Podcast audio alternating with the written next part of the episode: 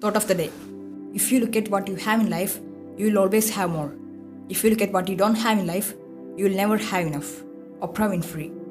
Many of us always look at the things that we don't have in life. This in turn will make us unhappy. So instead, we should be grateful for the things that we have in life.